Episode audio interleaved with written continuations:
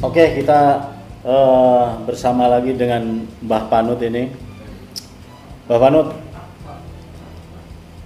Jadi sesi sekarang adalah kita akan lihat beberapa pertanyaan, Mbah. Kita Oke. sudah ada nih, sudah masuk beberapa pertanyaan. Yang pertama dari Prengki Okta. Apa perbedaan dari satuan di kemasan yang tertulis AL atau SL di salah satu kemasan pestisida tertulis 4 misalnya 4 480 AS atau 480 SL. Ini kode apa ini, Mbak? Oke baik Pak. Jadi itu kode-kode yang ada di belakang nama-nama dagang dari apa pestisida Hmm. itu menyatakan bahwa itu adalah kode formulasinya. Formulasinya ya. Jadi kalau ada SL misalnya itu adalah soluble, artinya dia larut dalam air. Oke. Kemudian kalau ada apalagi nih AS itu apa larutan dalam air. Kemudian uh, SL lagi ini se- anu soluble jadi larutan apa Oke. larut dalam air. Ada EC gitu ya, Mbak? EC itu nanti bisa membuat anu emulsi dalam air. Oke, oke, oke. Nah angka-angkanya itu itu kita harus membedakan dua macam. Oke. Kalau itu padat, angka itu menyatakan persen. Hmm. Jadi misalnya eh, apa 80 SP atau WP gitu ya? eh, ya atau WP. Ah. Nah, itu artinya 80 itu isi bahan aktifnya adalah 80% Di di pestisida tersebut. Jadi Oke. dalam kemasan itu dalam pestisida tersebut isi bahan aktifnya 80%. Oke, oke. Tetapi kalau itu cair, Hmm? angka itu menyatakan gram per liter. Gram per liter ya. Jadi misalnya ada bahan aktif namanya Panut 480 SL. SL. Berarti di dalam produk Panut tadi ada bahan ak- aktifnya 480 Oke. gram per liter apa namanya produk. Oke, oke. Bapak Nut, ini pertanyaan kedua adalah dari Kang Sawon ya, dari Prung- Pringsewu nih. Ah, ah. Wah, ini eh, tanah kelahiran Bapak Betul, ini. betul, betul. Bisakah insektisida eh, golongan neokot Neonikotin. ya, nikotin terus dimix dengan golongan organofosfat? Nah, singkat aja lah. Oke, Boleh. boleh ya. Boleh. Cara pencampurannya Ya. masukin ke air dulu Oh atau ya tentu ini dicampur Ah. dalam air dulu, ini campur dalam air dulu baru dicampurkan. Jangan langsung dari botol ke botol. Oke, oke. Ingat ya, sahabat mutiara, segala sesuatu pestisida itu nyampurnya harus dalam bentuk larutan. Jangan botol beli dari toko langsung dituangkan. Aduh, bahaya itu. Iya. Nanti dimarahin sama Mbak Panut. Oke, kita ke pertanyaan yang ketiga itu dari Lani ya. Lani ini mungkin cewek ini. Assalamualaikum. Apa benar pengaruh pH air sangat mempengaruhi efikasi pestisida. Terus pada pH berapa air untuk mencampur pestisida ini? Ini pH air ini, Mbak. Ya. Jadi dari beberapa literatur yang ada sama saya dari Hmm. beberapa referensi bahwa pH air itu sangat bukan sangat pH air bisa mempengaruhi efikasi pestisida. Oke. Kebanyakan pestisida itu baik bila dicampur dengan air yang pH-nya antara 4,5 sampai 6. Oke. Kecuali Kecuali apa nih? ada kecualinya. Kecuali herbisida yang termasuk ke dalam kelas sulfonil urea, Hmm. herbisida yang termasuk ke dalam kelas sulfonil urea sebaiknya dicampur dengan air yang pH-nya di atas 7. Oke. Jadi kebanyakan pestisida maunya pH antara 4,5 sampai 6 tetapi sulfonil urea maunya di atas 7. Oke. Demikian. Ini. Ya. Oke, sudah jelas ya, sahabat mutiara. Jadi memang pH ya ada pengaruhnya. Nah, ini Ada sedikit saya tambah boleh? boleh boleh, Mbak. Jadi kalau e, kebanyakan pestisida itu di dalam labelnya ada beberapa yang tadi saya katakan tidak di, boleh dicampur dengan bahan alkali. Hmm. Nah, air yang pH-nya di atas 7 adalah air alkali. Oke. Oke. Gitu. Udah jelas ini. Ya, jelas Eh, sahabat Mutiara.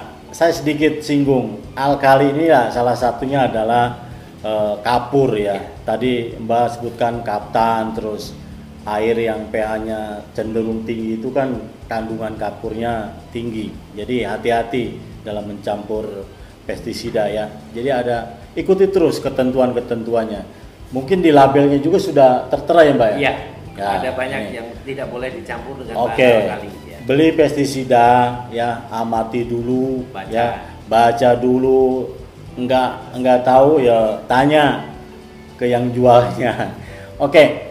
Ini pertanyaan berikutnya Mbah dari Mazdan Dun ini, Barata.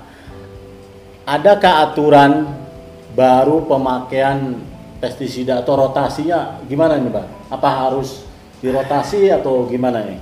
Jadi ya, jadi pestisida itu ha- penggunanya intinya yang pertama jangan menggunakan insektisida atau fungisida yang sama terus menerus.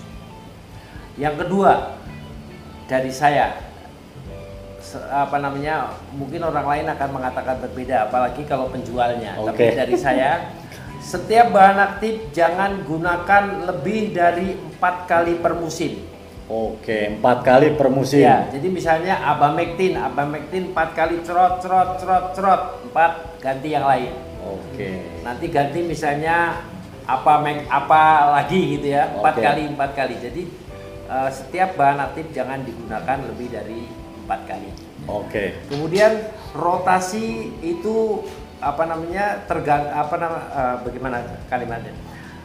Eh, rotasi hendaknya menggunakan pestisida yang golongannya berbeda seperti tadi yang Oke, saya terangkan betul, pada betul. slide Awal tadi, tadi ya. awal tadi ya, Oke. itu. Jadi contoh Pak, misalnya saja untuk supaya Phytophthora atau penyakit busuk daun pada kentang itu Oke. tidak jadi eh, resisten, Oke. Misalnya ada beberapa pilihan. Misalnya Anda semprot pertama di Metamor, kemudian nanti semprot lagi dengan Propamokar, kemudian baru Simoksanil, ganti Metalaksil. Begitu nanti ulangi lagi dari depan. Jadi pokoknya ganti ganti ganti. Oke. Anda boleh melakukannya dua macam. Ada yang namanya sistem blok. Sistem blok itu misalnya kasih fungisida A empat kali, cerot cerot cerot cerot. Kemudian nanti diganti fungisida B empat kali, cerot cerot cerot cerot. Itu sistem blok. Oke. Ada lagi yang pakai sistem setiap kali ganti. Jadi A, Oke. B, C, D. Nanti A, B, C, D. Boleh. Selang-seling ya. Selang-seling ya. Oke, udah jelas ya, eh, Pak Barata. Jadi tidak boleh terus-menerus dalam satu musim itu satu bahan aktif itu ya. Oke, terus pertanyaan berikutnya dari Kang Sawon ini, bahan aktif apa eh, buat menggugurkan telur hama ini? Ah, ya. Mbak, jadi mungkin supaya supaya tidak menetas ya, jadi larva, jadi telurnya yang di yang di ini yang dikendalikan. Oke, saya boleh membaca Boleh. ya karena saya nggak hafal semuanya. Jadi menurut catatan yang ada pada saya itu ada beberapa insektisida yang bisa istilahnya membungkerkan telur hama. Oke. Jadi untuk telur-telur kelaper itu antara lain yang pertama lufenuron, kemudian diflubenzuron, Ya. Kemudian klorvenson, novaluron, fluvenoxuron, profenovos dan sebagainya. Ada banyak, tetapi kalau saya uraikan di sini nanti sampai jam 5 sore, Pak. Oke, oke. Eh, udah jelas ya, sahabat Mutiara. Ya, mudah-mudahan jelas. Terus pertanyaan berikutnya nih, Mbak. Ini sebenarnya udah dijawab tadi ya. Apakah betul pemakaian bahan aktif abamectin terus-menerus bisa mengakibatkan hama resistensi? Itu bisa terjadi, Bisa, ya. bisa terjadi. Jadi tadi dijelaskan sama Mbak Panut, jangan sampai eh, lebih dari empat kali ya. Jadi empat kali aplikasi itu harus dirotasi dengan eh, bahan aktif yang lain. Terus pertanyaan berikutnya ini dari Kang Sawon juga, bisakah fungisida golongan azol dimix sama eh, apa ini nitrogen? Eh, terus terang saja saya kadang-kadang ragu untuk menjawab. Tapi Hmm. pada dasarnya saya tidak suka mencampur pestisida dengan pupuk. Oke, Karena beberapa di antara pupuk itu eh, pH-nya tinggi, Oke. terutama pupuk-pupuk yang mengandung kapur, alkali sehingga ya. lebih baik pupuk tersendiri deh Oke. ya, daripada dicampur. Jadi saya tidak mengatakan tidak boleh dan juga tidak mengatakan boleh. Dan- Tapi saya pribadi saya lebih suka tidak mencampur pestisida dengan pupuk daun.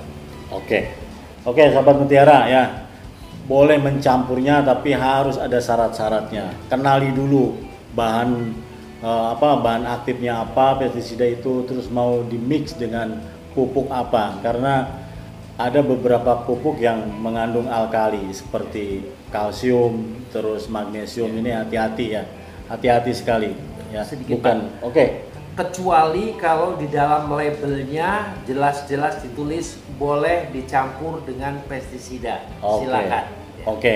Oke, ini saya mengingatkan satu produk dari Merauke Tetap Ya. Jaya nih, Mbak. Jadi ada satu produk namanya Merauke Vitoplex. Itu kita sudah di diuji tank mix Ya. segala macam karena dia pupuk mikro, Mbak. Ya. Jadi itu boleh dicampur dengan Ya. pestisida. Oke, pertanyaan berikutnya Pak Amar Kurniadi ini eh, interval aplikasi pestisida yang disarankan agar tidak overdosis. Apakah aplikasi dilakukan bila ada indikasi serangan saja atau tidak perlu untuk tidak perlu untuk pencegahan. Jadi kalau ada serangan baru aplikasi. Jadi Untuk Gimana, hama, untuk hama Anda boleh melakukan namanya no pest no spray. oke. Kalau tidak ada hama, kenapa harus disemprot? Iya iya iya. Tapi untuk penyakit, saya menyarankan supaya perlakuannya ada tidak ada disemprot lah, karena penyakit itu sebaiknya itu di penyemprotan dilakukan secara protektif. Oke, oke. Jadi sebelum ada serangan penyakit, terutama kalau anda menggunakan eh, fungisida fungisida yang berbahan aktif seperti mankosep, manep, tiram, siram dan sebagainya itu semuanya adalah eh, fungisida kontak protektif. Jadi jadi memang hanya digunakan untuk proteksi. Kalau sudah kena Angkat tangan. angkat tangan.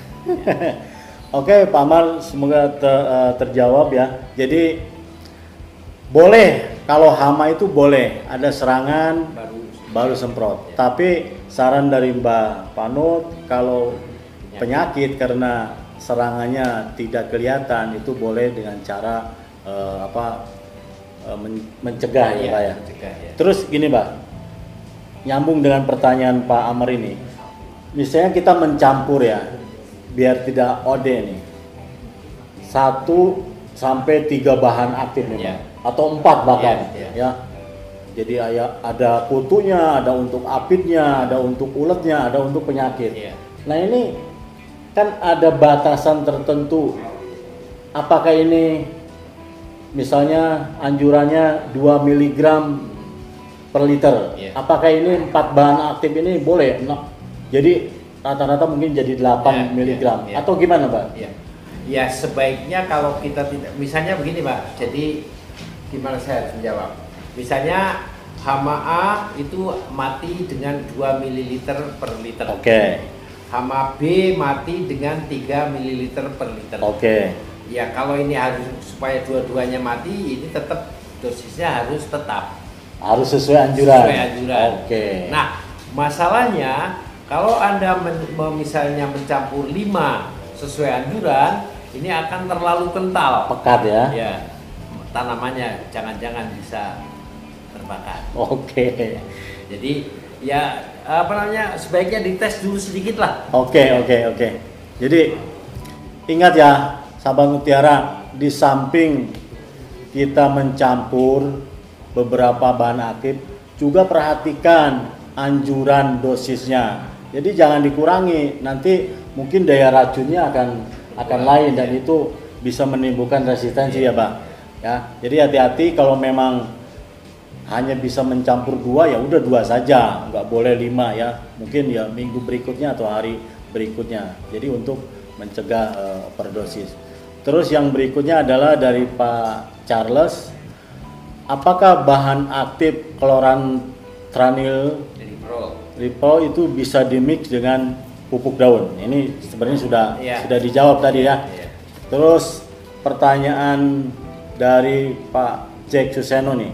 Apakah kalibrasi air sangat penting dalam aplikasi semua pestisida? Ini kalibrasi, Mbak. Yeah. Karena hubungannya dengan volume semprot per hektar ya.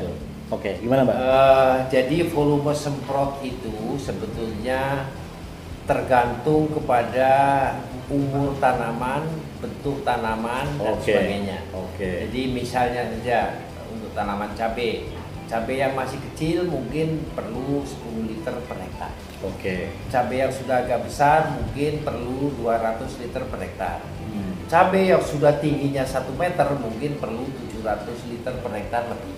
Oke. Okay. Jadi saya lebih cenderung ikuti konsentrasi penggunaannya. Hmm. Misalnya eh, insektisida A harus digunakan dengan 2 cc atau 2 ml per liter. Oke. Okay. Nah, dosisnya jumlah per hektarnya itu eh, mengikuti dengan jumlah airnya. Oke. Okay. Kecuali kalau dalam apa namanya eh, kemasannya itu dikatakan hanya dosis per hektar misalnya digunakan dengan 250 liter per hektar. Oke. Okay. Eh, 250 mililiter per hektar. Oke. Okay. Nah, Anda harus mengkalibrasi lagi apa namanya supaya uh, sesuai dengan dosis tersebut. Untuk menentukan berapa cc per liter atau berapa cc per tangki, Anda harus mengkalibrasi berapa liter yang Anda gunakan. Tetapi okay. untuk penggunaan biasa mungkin lebih baik Anda ikuti saja konsentrasi penggunaannya sedangkan dosisnya mengikuti, mengikuti volume semprot dari tanaman tersebut. Oke, okay. oke. Okay. Uh, oke, okay, Bang Jack ya. Uh, itu semoga pertanyaan bisa dijawab. Terus sebelum ke pertanyaan yang lain nih, Mbak. Saya ingin bertanya juga nih. Ini untuk herbisida. Apakah harus menutupi semua tanah, misalnya 100% baru kita semprotkan herbisidanya atau ada wah ini 50% atau 75% boleh disemprotkan eh, herbisida. Aturannya yang paling yang paling dianjurkan itu berapa persen uh, gulma itu menutupi area gitu, Mbak? Uh, itu tergantung kepada tipe herbisidanya. Oke. Okay. Jadi ada dua tipe herbisida. Uh, menurut cara penggunaannya, yang pertama adalah herbisida tanah. Oke. Okay. Yang harus diaplikasikan di tanah. Hmm. Herbisida tanah itu berguna untuk membunuh biji-biji gulma yang ada di okay. tanah. Jadi mungkin tanah kosong belum ada apa-apanya, Anda semprot. Oke. Okay.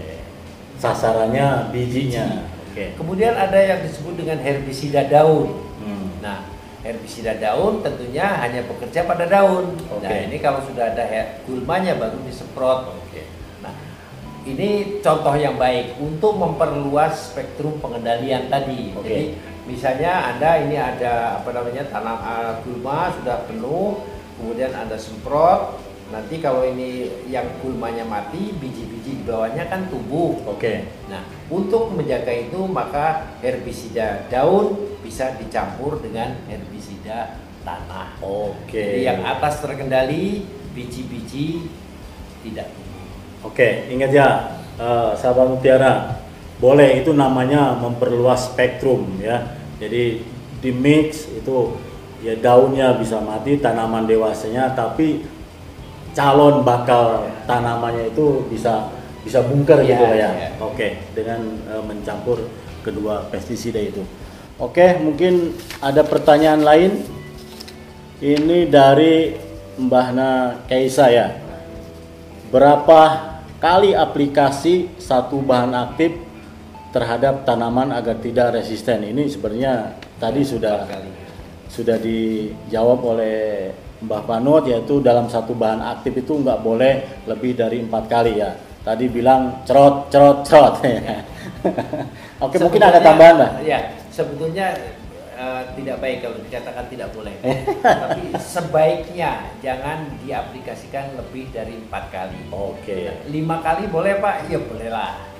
Lima kali setengah, ya masih oke lah. gitu. Tapi eh, intinya jangan terus menerus.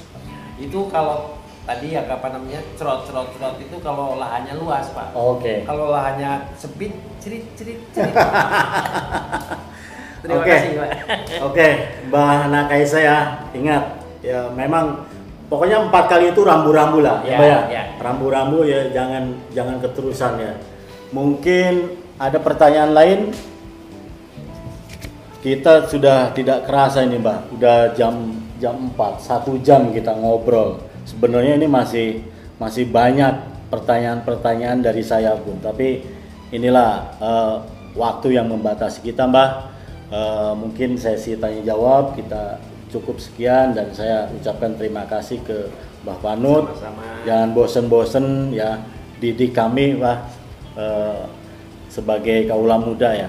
Oke, sahabat Mutiara, apabila eh, temu tani online ini eh, dirasa bermanfaat ya episode kali ini silahkan bagikan video ini sebanyak-banyaknya di media sosial Anda supaya itu menjadi motivasi kami untuk membuat video-video eh, edukasi lainnya. Ikuti terus kami di media sosial yaitu silahkan follow eh, Merauke Tetap Jaya di Instagram kami, terus like Facebook Merauke Tetap Jaya. Anda yang menonton di YouTube jangan lupa ya like video ini, subscribe channel NPK Mutiara TV dan pentung tanda loncengnya agar sahabat Mutiara bisa memperoleh update-update eh, video yang kami bikin. Oke sampai di sini ya mungkin kita akan bertemu lagi dalam temu tani online lainnya mbah ya ini sebenarnya mungkin masih panjang boleh nanti sesi berikutnya ini mbah Panut ini kita kita kita ajak lagi temu tani ya tapi eh, dalam tema yang berbeda oke sahabat mutiara eh, dari saya cukup sekian Terima kasih. Jangan lupa jaga jarak, terus pakai masker apabila keluar rumah, sering cuci tangan pakai sabun. Mbak Vanut, terima kasih. Sama-sama, Ya, jangan bosan-bosan, Mbak, kalau Baik, kami Pak. Bertanya. Oke, sahabat Mutiara, dari saya cukup sekian dengan Mbak Vanut. Assalamualaikum warahmatullahi wabarakatuh. Salam Mutiara.